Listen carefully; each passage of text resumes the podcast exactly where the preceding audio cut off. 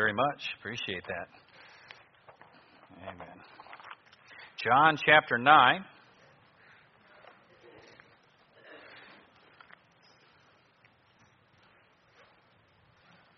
Also, with winter coming, if there's anyone here, we're and we can maybe combine this with maybe some help from our teenagers, but there's some things, maybe some prep work you need and help in getting ready for winter and, and uh, um, or anything like that. That's coming up. I was talking with Bob prior to the service, and, and he was thinking of this. I think that's a good idea. So if there's anyone here who is, you know, winter's coming, maybe got some stuff still to help prepare for it, but you're just not able to get that done, uh, and let, we can see if we can certainly help with that. Maybe get some of our teams and young men over there to help. And last year, man, we got a ton of snow last year. That's why the Scalises left. I knew that was coming, so they got out of Dodge last year. And uh, um, but if you do, let me know, and we'll see if we can't maybe, if there's several things, put a little list together and get with some of our teams, young men, and coordinate something to um, help get ready for winter. Or, or if you even think you're going to need help with shoveling off and on uh, this year, I know I do. I I can't do it. I'm incapable. And uh, just kidding. Uh, all right, John chapter nine. Let me go on to the text here. John chapter 9. John chapter 9 is one event here that takes place. Um, it's really hard to read John chapter 9 without going through the whole chapter, but I know that's a lot of verses. So let me see what happens. I'll start in verse 1. We'll see how it goes. And as Jesus passed by, he saw a man which was blind from his birth, and his disciples asked him, saying, Master, who did sin, this man or his parents, that he was born blind? Jesus answered, Neither have this man sinned nor his parents, but that the works of God should be made manifest in him. I must work the works of him that sent me while it is day. The night cometh when no man can work. As long as I am in the world, I am the light of the world. When he had thus spoken, he spat on the ground and made clay of spittle, and he anointed the eyes of the blind man uh, with the clay. And he said unto him, Go wash in the pool of Siloam, which is by interpretation sent. And and he went his way, therefore, and washed and came seeing.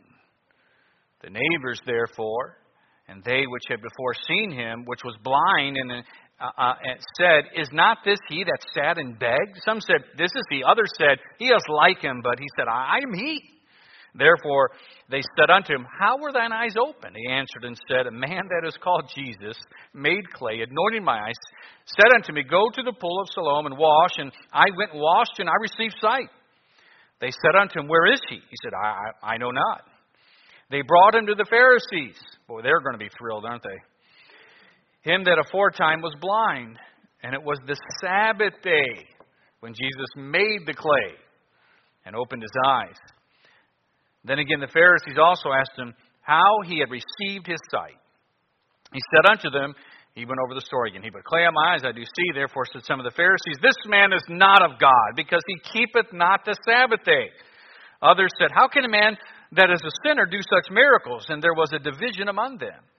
They say unto the blind man again, What sayest thou of him that he opened thine eyes? He said he is a prophet. But the Jews did not believe concerning him that he had been blind and received his sight until they called his parents of him that received his sight. And they asked them, saying, Is this your son whom you say was born blind? How then doth he now see? By the way, let me set the context of this. I should have said this before I read. I know we're in John chapter 9, but this is at the very end of Christ's ministry, actually. All right, Willie, when you jump in, once, you're in, once you get into John chapter 4, you make an enormous jump uh, in the ministry of Christ in the Gospel of John. And John chapter 5 was at the 18 month point. All right, and that was where he'd also healed a man on the Sabbath day, and it was at that point forward the the leadership of Israel changed, and they now they wanted him dead. They sought out to kill him. All right, so now we're we're, we're well beyond the 18 month part. They're, they're already well against Christ. So, anyhow, verse 19 again. And they asked him, saying, Is this your son, whom you say was born blind? How doth he now see? His parents answered them and said, We know that this is our son, and that he was born blind. By, but by what means he now seeth, we know not, or who hath opened his eyes, we know not. He is of age, ask him. He shall speak for himself. These words spake his parents because they feared the Jews. For the Jews had agreed already that if any man did confess that he was Christ, he should be put out of the synagogue. That would be enormous if that happened to your family. Therefore said his parents, He is of age, ask him. Then again called they the man that was blind and said unto him, Give God the praise, we know that this man is a sinner. He answered and said, Whether he be a sinner or no, I know not. One thing I know, that whereas I was blind, now I see. Then said they to him again, What did he to thee? How opened he thine eyes? He answered them, I have told you already, and you did not hear. Wherefore would you hear it again? Will you also be his disciples? You think they're a little bit mad now? Then they reviled him and said, Thou art his disciple, but we are Moses' disciples. We know that God spake unto Moses, As for this fellow, we know not from whence he is. The man answered, Now think about this. This man has been blind since birth, so he's completely uneducated. says this. This man answered and said unto him, Why, why herein is a marvelous thing, that you know not from whence he is, and yet he hath opened mine eyes. Now, we know that God heareth not sinners, but if any man be a worshipper of God and doeth his will, him he heareth. Since the world began, was it heard that any man opened the eyes of one that was born blind? If this man were not of God, he could do nothing. He just preached to him. They answered and said unto them, Thou was altogether born in sins, and dost thou teach us? And they cast him out. That's what Christ was waiting for. Jesus heard that they cast him out. When he found him, he said unto him, Dost thou believe on the Son of God? He answered and said, Who is he, Lord, that I might believe on him? Now remember, he knew this voice. And Jesus said unto him, Thou hast both seen him, and it is he that talketh with thee. And he said, Lord, I believe. And he worshiped him. Let's go ahead and pray. Father in heaven, Lord, we certainly love you. We thank you for your word. Lord, we ask your blessing upon the message tonight. We pray that you be glorified and honored. Please control what I say, how I say it. Help me to stay true to your word.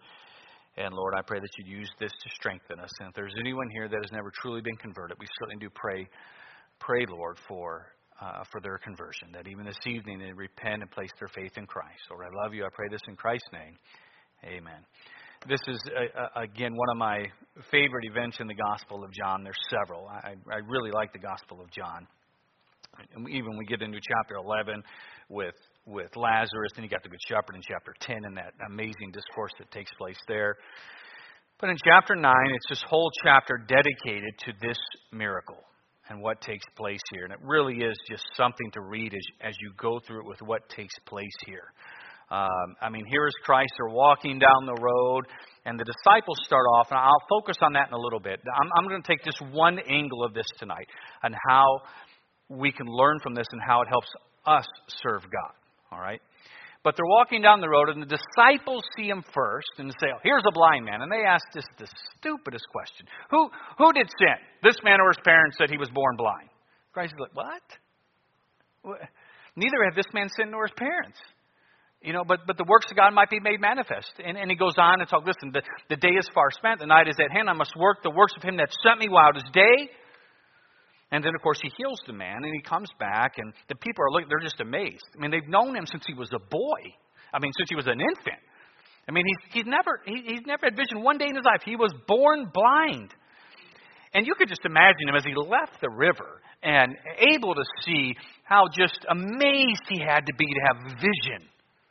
And there he's coming running back, seeing, proclaiming, and everybody's looking around. Is that, no, that has to be somebody like him. I mean, it looks like him, but that can't be him.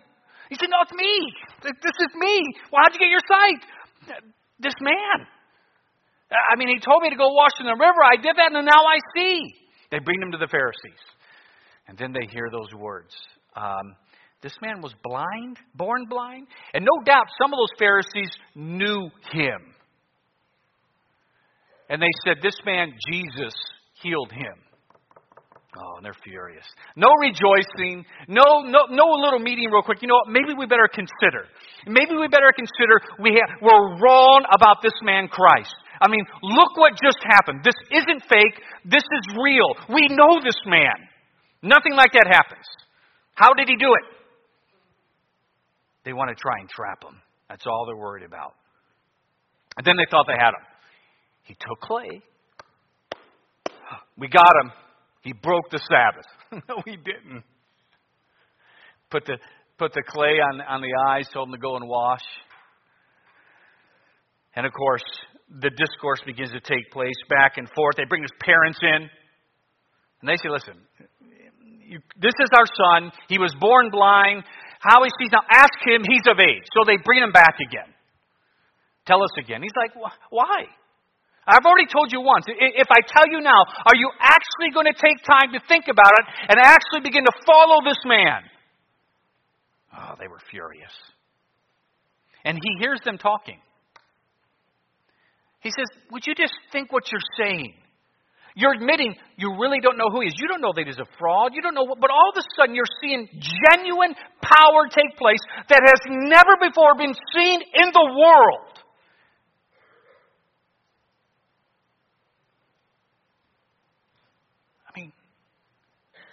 The conviction had to set in. This uneducated blind man preaching to them. And he's right. At least consider it. Look what's taking place. Look around you. I mean, the man, I mean, he didn't say this, but he could have because he, he would be unaware of it.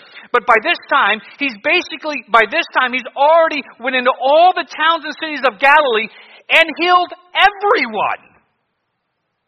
We're not talking the charismatic nonsense that we see today. We're talking genuine, true healings taking place. So he preaches to them, and of course, they are just under conviction. And how dare you? You were born in sin. As if, as if they weren't. The wrong perspective, so obvious. Their pride blinding him, their greed, their lust for power, their jealousy, so much controlling them at this moment. All, by the way, in the name of God. And so they cast him out. And then, man, what? And by the way, this is clear. Those often preach that healings are salvation. That's simply not true in the Bible. Healings are healings. Salvation is salvation. And so Christ hears it and he goes to that. Could you imagine when he heard Christ's voice after he was cast out? He would know that voice. Christ comes to him. Dost thou believe on the Son of God?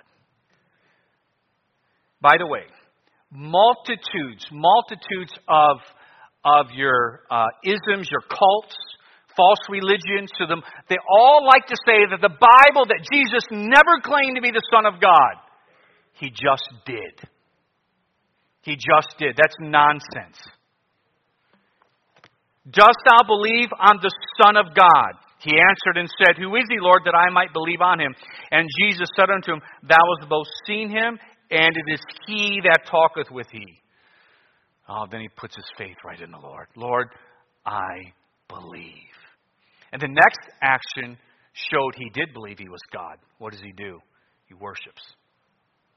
He worships him. Such an amazing picture here that takes place. Now, how I want to take this account today is just one angle, like I said,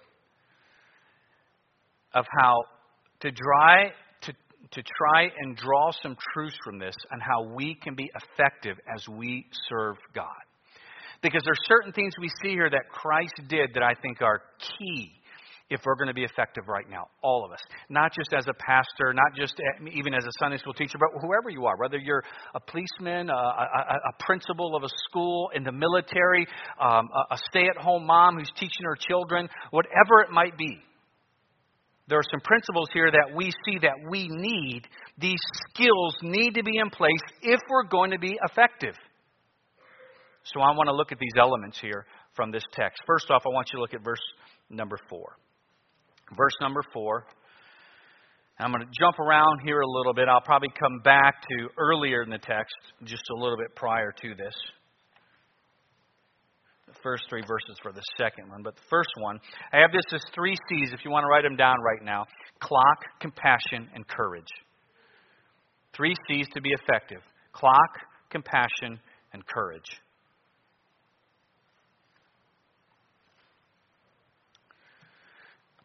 when we get to verse 4, as I said, Christ is near the end of his ministry by this time. It's, it's coming close to the, the last few weeks here before he is crucified. He says in verse 4, I must work the works of him that sent me while it is day. The night cometh when no man can work if we're going to be effective, just like Christ did, I mean, he heard the. I'm, I'm, going to get back to the question the disciples asked in, in, in the second point. Um, but right now, Christ hears it. He says, Listen, I don't have time for this discussion with you right now. Time is short. If we're going to be effective, we need to be able to use our time wisely. The use of a clock. There's a shortness of time that we all have. Doesn't matter, really. I mean, I mean, if if, if we live to be 90, that is just so fast. I mean, our life, it was at James chapter 4 and verse 14. Our life is as a vapor, appear for a while, then. Uh, um, I'm not sure if I'm quoting. Let me get there real quick. Whereas you know not what shall be on the morrow, for what is your life? It is even a vapor that appeareth for a little time and then vanisheth away. I mean, it's just there and gone. Life goes too quick. Use the time you have wisely. There is, I believe, there's more, more in our day than any other time in world history of things to steal your time. Really, uh, our, the, the generation that's alive right now, we have more things stealing our time from using our time wisely than at any other time in the history of the world. We don't realize how short time is. Look at 1 Peter chapter 1 and verse 17, I believe it is. Let's see if that's the verse I want. Yes.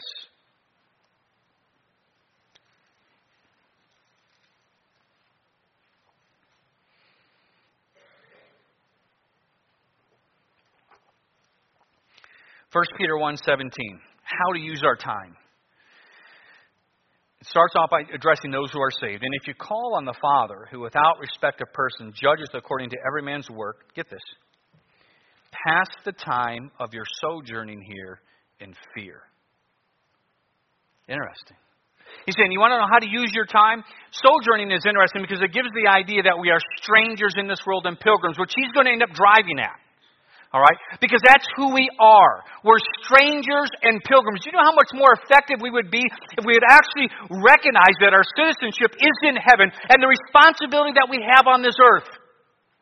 Instead of getting so caught up in the things of this earth, we would use our time so much more wisely. Our lifestyle and how we use our time should reflect that of the Word of God. It's said that we should pass our time with fear. Isn't that interesting? Why? Well, I, I, look where he goes to in verse 18, a verse that probably many of us can quote, but I'm, I'm going to read several verses right there. I'm going to get back into there. I closed it up. He gives the reason why. Notice the punctuation at the end of verse 17. So the thought is continuing. For as much as you know that you are not redeemed with corruptible things as silver and gold from your vain conversation received by tradition from your fathers, but with the precious blood of Christ as a lamb without blemish and without spot, who verily was foreordained before the foundation of the world, but was manifest in this last times for you. And, and it continues from there. What he's saying is this the, one of the reasons why is because you've been bought with a price. And the price that, that I mean, you're not your own. The time you have is not your own. Every single one of us that are saved, you have been bought with a tremendous price. If we're going to be effective with our service of God, we've got to use our time wisely. I mean, Ephesians chapter 5 and verse 16 stresses redeeming the time. Again, the devil is a master at getting us to waste our time. To us, put our strength and energy into things that don't really matter. But we have to redeem the time, use it wisely. The importance of the work that is here. I mean, think about it. In John chapter 9, Christ understood the importance of all that was taking place. It's what allowed him to use this time wisely to press on. But this morning, looking at the Apostle Paul, he understood why he had energy, why, during the time he had strength, to use it for something that mattered. If you were to look at your time this week, how well would you say you've redeemed the time? For many, look at Romans chapter 13. Look at Romans chapter 13.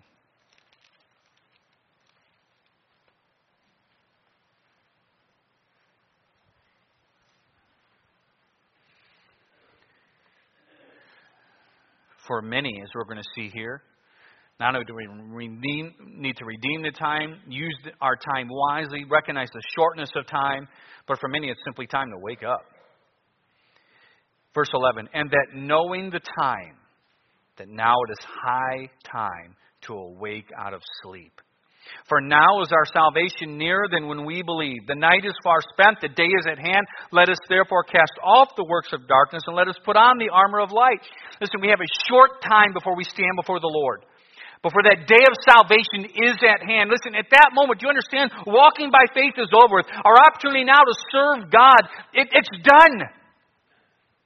You're there, you're in His presence. At that moment, you will realize with such clarity that the only thing that mattered is what you did for the Lord. That's all that's going to matter.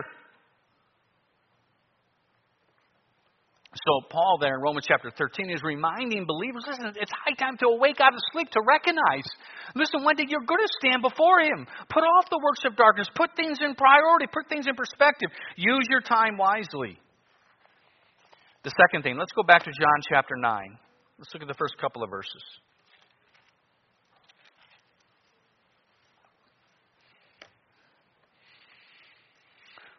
Says then, as Jesus passed by, he saw a man which was blind from his birth, and his disciples asked him, saying, Master, who did sin, this man or his parents, that he was born blind?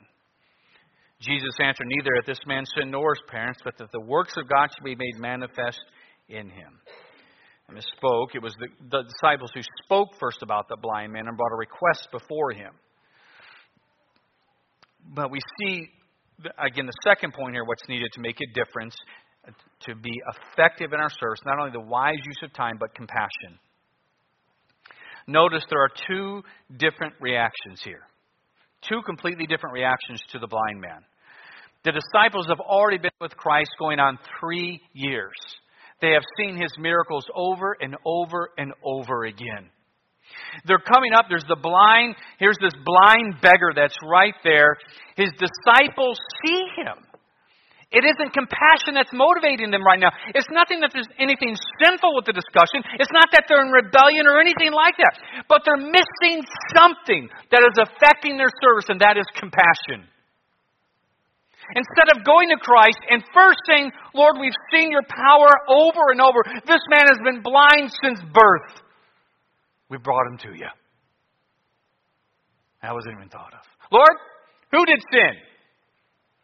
This man or his parents? Now, you could just imagine being Jewish men why they asked that question, because how they were taught sin worked and generational things and whatnot. And so they had a theological curiosity. So when they see the blind man, though, instead of seeing the need, they want to have a theological discussion. Theological discussions are really good, I enjoy them. But if that is before your compassion, something's wrong. Something's wrong. That will affect how you serve.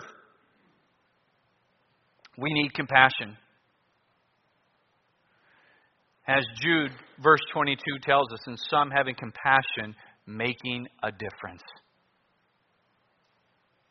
Compassion needs to be a motivation, it needs to be within our life if we're going to be effective as we serve God. Without eyes of compassion, our service will be with a hard heart and we will fail to see the true need of the blind beggars. Instead of, when we see what's going on in the world, we'll, we'll be more interested in having a theological discussion than about the need that actually exists. Compassion is essential. And some having compassion, making a difference. Compassion is essential. And lastly, this evening, courage. Let me see if I can find the verse. I don't have it written down back in John chapter 5. Uh, I should have looked it up. I, I didn't think about it. Uh, let's see. Um, yes, verse 16. So, John chapter 5 is another healing on the Sabbath day. It's 18 months into Christ's ministry. Gonna, I'm not going to look at this miracle, but I want you to see verse 16. It says, And therefore did the Jews persecute Jesus and sought to slay him because he had done these things on the Sabbath day. Okay? So now we get into John chapter 9. It happens to be the Sabbath day once again. At 18 months was the height of the popularity of the Lord Jesus Christ and his ministry. And, but now the Jewish leadership, they're actively seeking to take him out. And of course, and he knows it. He's had to use wisdom all along. Here it is the Sabbath day. And so I believe we have another example for us in what's needed as we serve God if we're going to be effective. Not only the wise use of time to be effective, not only do we need compassion, but it's going to take courage. There are times when you're going to be faced with situations, whether it's in your household, whether it's at work, when it takes courage. And, and, and within the United States of America, for the most part, for 200 years, we've been a Christian nation. It didn't take us, I mean, I, I know of different, uh, um, I know of isolated issues that withstood where Christians had to exhibit great courage within the United States. I'm not saying that. But as a whole, that was not the case. Boy, that's changing rapidly. Because we are now, without a doubt, a secular nation. This is a nation that has decided to abandon God. That's where, we're that's where we live now as Christians. We live in a nation that says, listen, we don't want to have anything to do with God. You see it more and more in every aspect of life. Therefore, we're going to be faced with situations time and time again that are going to require courage to be effective. That's going to require a measure of boldness. And just like Christ here, he knew when he heals this man on the Sabbath day the Pharisees are going to throw a fit.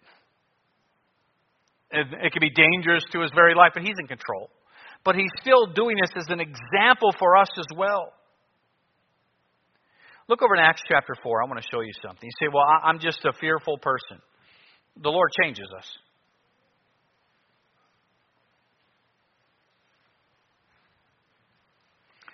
Look at chapter 4 and verse 31.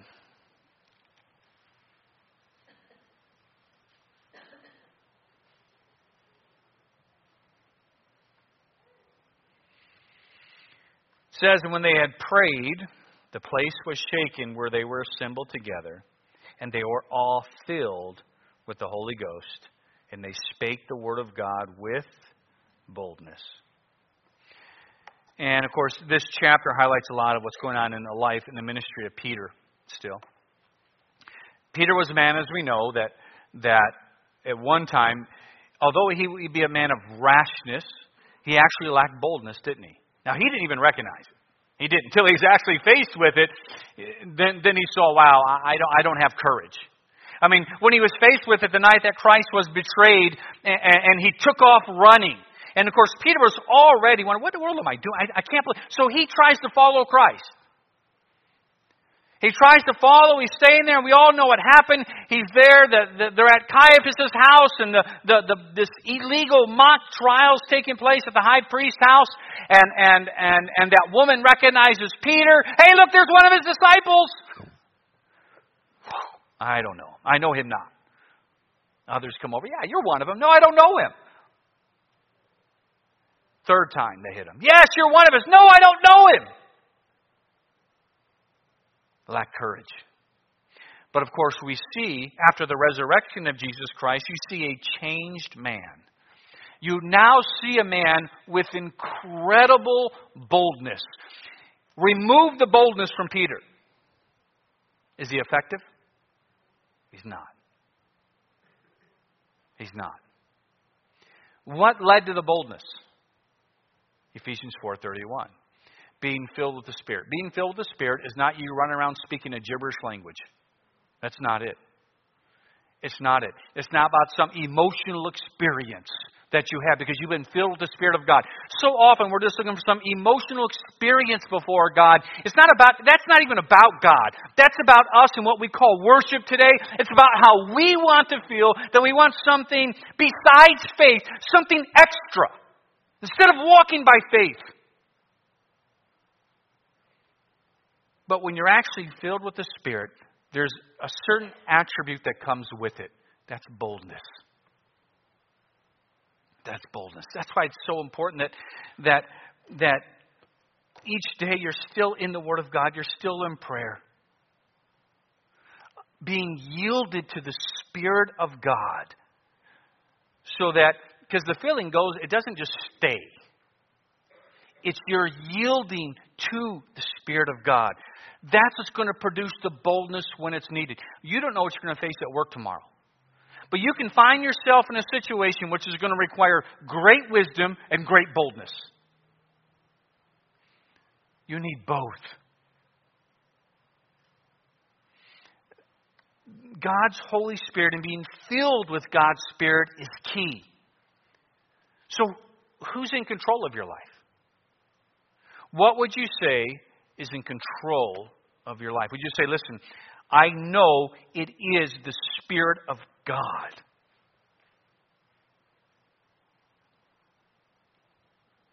The truth is, for us here, we'd have to say, you know what? I messed. There's so many times it's just not true. That's where you humbly come before God and say, Please, Lord, I'm sorry. I took over and I shouldn't have. This is wrong. Lord, please fill me. Help me to be yielded to your spirit. Because again, to serve God as we should, it takes great wisdom and it takes great boldness, especially in the world we're living in right now. We're going to need it. If we're going to be effective as we serve the Lord, we got to use our time wisely. We need compassion as a motivation, and we need courage. With heads bowed and eyes closed.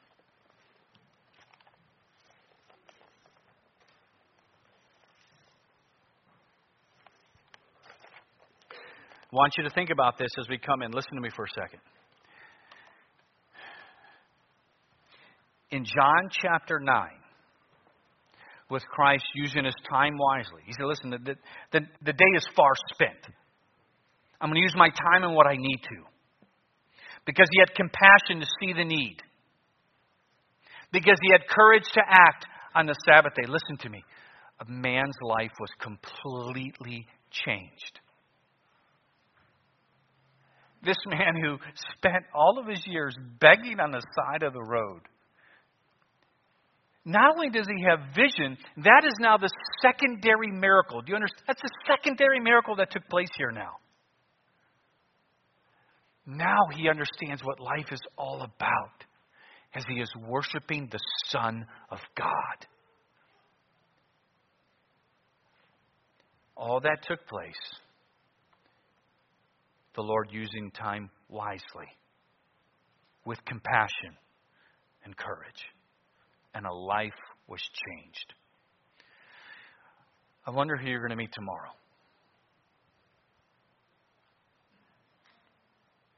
Of somebody who is obviously blind to what this life is all about, who needs their life changed. But if you head out to work or whatever the situation is without compassion, without a wise use of time, and willing to show courage, you're not going to be effective. And let me ask this Is there anyone here say, Pastor, I'm not even certain I am converted? I don't know what's going to happen to me when I die. Pastor, I'm not sure. Please pray for me. I don't know what's going to happen. Anyone here like this? I'm concerned about my salvation. I don't know if I'm going to heaven. I don't know if I'm going to hell. Please pray for me. Would you just put your hand up where I could see it, then you can put it back down?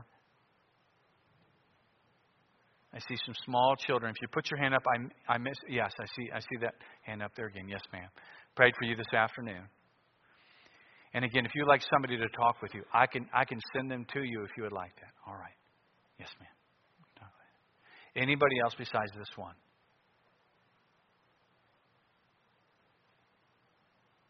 All right. The Lord spoke to your heart. You can come and pray during this invitation. Father in heaven, bless this invitation. Lord, I pray that you'd work.